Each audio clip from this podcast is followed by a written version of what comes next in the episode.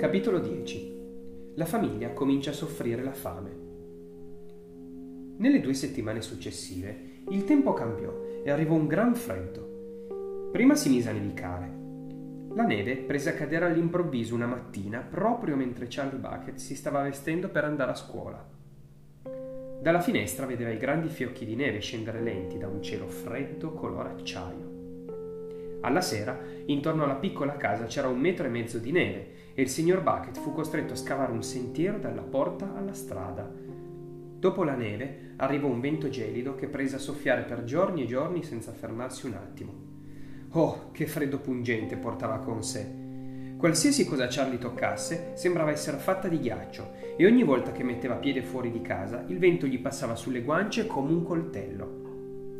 Dentro, spifferi gelidi entravano sibilando dagli infissi delle finestre e da sotto le porte e non si trovava scampo dal loro soffio tagliente. I quattro vecchi se ne stavano tutti imbacuccati nel loro grande letto, cercando di scacciare il freddo dalle ossa Ormai da tempo nessuno ricordava più le emozioni provate nella ricerca dei biglietti d'oro. Tutti i membri della famiglia non riuscivano a pensare ad altro che ai problemi vitali più urgenti, come riscaldarsi e come procurarsi abbastanza cibo. Quando fa molto freddo, qualcosa nell'aria scatena un grande appetito. La maggior parte di noi comincia allora ad avere una gran voglia di nutrienti stufati fumanti, torte di mele appena sfornate e ogni genere di piatto caldo. E dato che siamo tutti molto più fortunati di quanto ci piaccia ammettere, di solito abbiamo la possibilità di toglierci qualsiasi voglia, o quasi.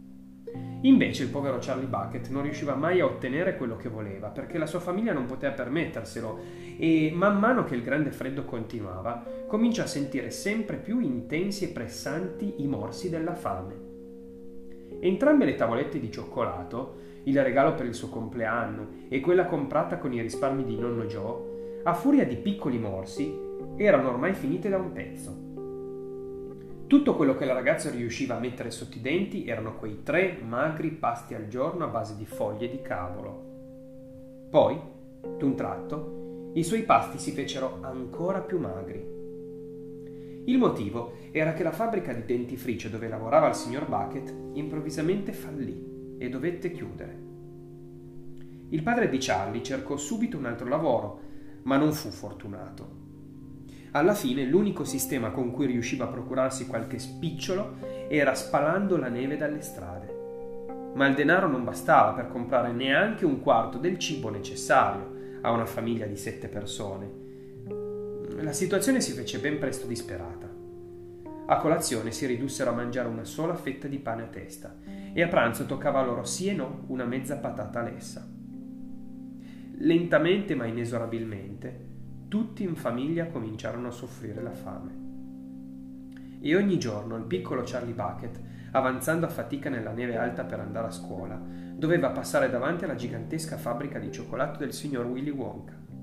E ogni giorno, man mano che si avvicinava, il ragazzo levava in aria il nasetto appuntito per aspirare il meraviglioso aroma della cioccolata fusa. A volte si fermava addirittura qualche minuto davanti ai cancelli ingoiando grosse boccate d'aria, quasi come se tentasse di mangiare quell'odore. Quel ragazzino, disse una fredda mattinata nonno Joe, facendo appena spuntare la testa da sotto il lenzuolo. Quel ragazzino ha proprio bisogno di mangiare di più. Per noi non fa niente, siamo troppo vecchi perché ce ne importi. Ma un ragazzino in piena crescita non può mica andare avanti così, comincia a sembrare uno scheletrino.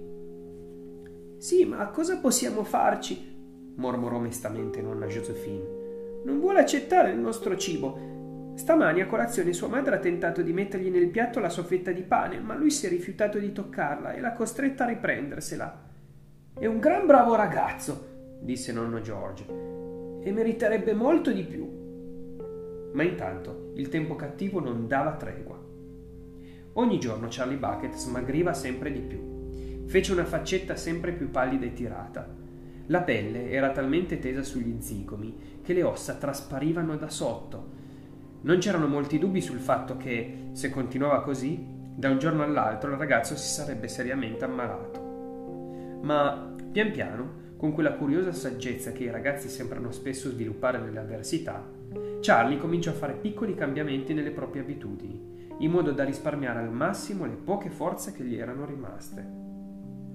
La mattina, per esempio, partiva da casa dieci minuti prima in modo da poter andare a scuola senza correre troppo. A ricreazione se ne stava buono buono, seduto in classe a riposare, mentre i suoi compagni correvano fuori a tirarsi palle di neve e a lottare tra loro. Qualsiasi cosa facesse, la faceva con molta calma e attenzione, per non stancarsi troppo.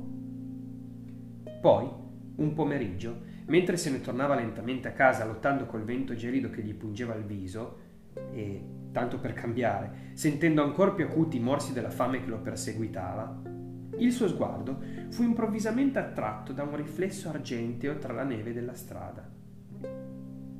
Charlie scese dal marciapiede e si chinò per esaminare la cosa da vicino. Una parte dell'oggetto era sepolta nella neve, ma riconobbe subito di che cosa si trattava. Era una moneta da mezza sterlina. Charlie si guardò rapidamente attorno. Era appena caduta di tasca a qualcuno? No, impossibile, perché era a metà coperta dalla neve. Diverse persone gli passarono accanto frettolosamente, col mento affondato nel colletto del cappotto e gli scarponi che facevano scricchiolare la neve. Nessun passante cercava soldi per terra, nessuno si curava di quell'esile ragazzino accovacciato al lato della strada. Allora poteva considerare sua quella moneta, poteva prenderla e tenersela. Con molta attenzione Charlie la tirò fuori dalla neve. Era un po' sporca e bagnata, ma altrimenti era perfetta. Mezza sterlina, tutta sua. La strinse un po' tra le dita tremanti, poi la fissò a lungo. In quel momento quei soldi significavano una sola cosa per lui. Cibo. Quasi automaticamente Charlie fece dietro front e si diresse al negozio più vicino, distante neanche dieci passi, era una di quelle tabaccherie e cartolerie che vendono giornali e altre cosette, comprese caramelle e dolciumi vari.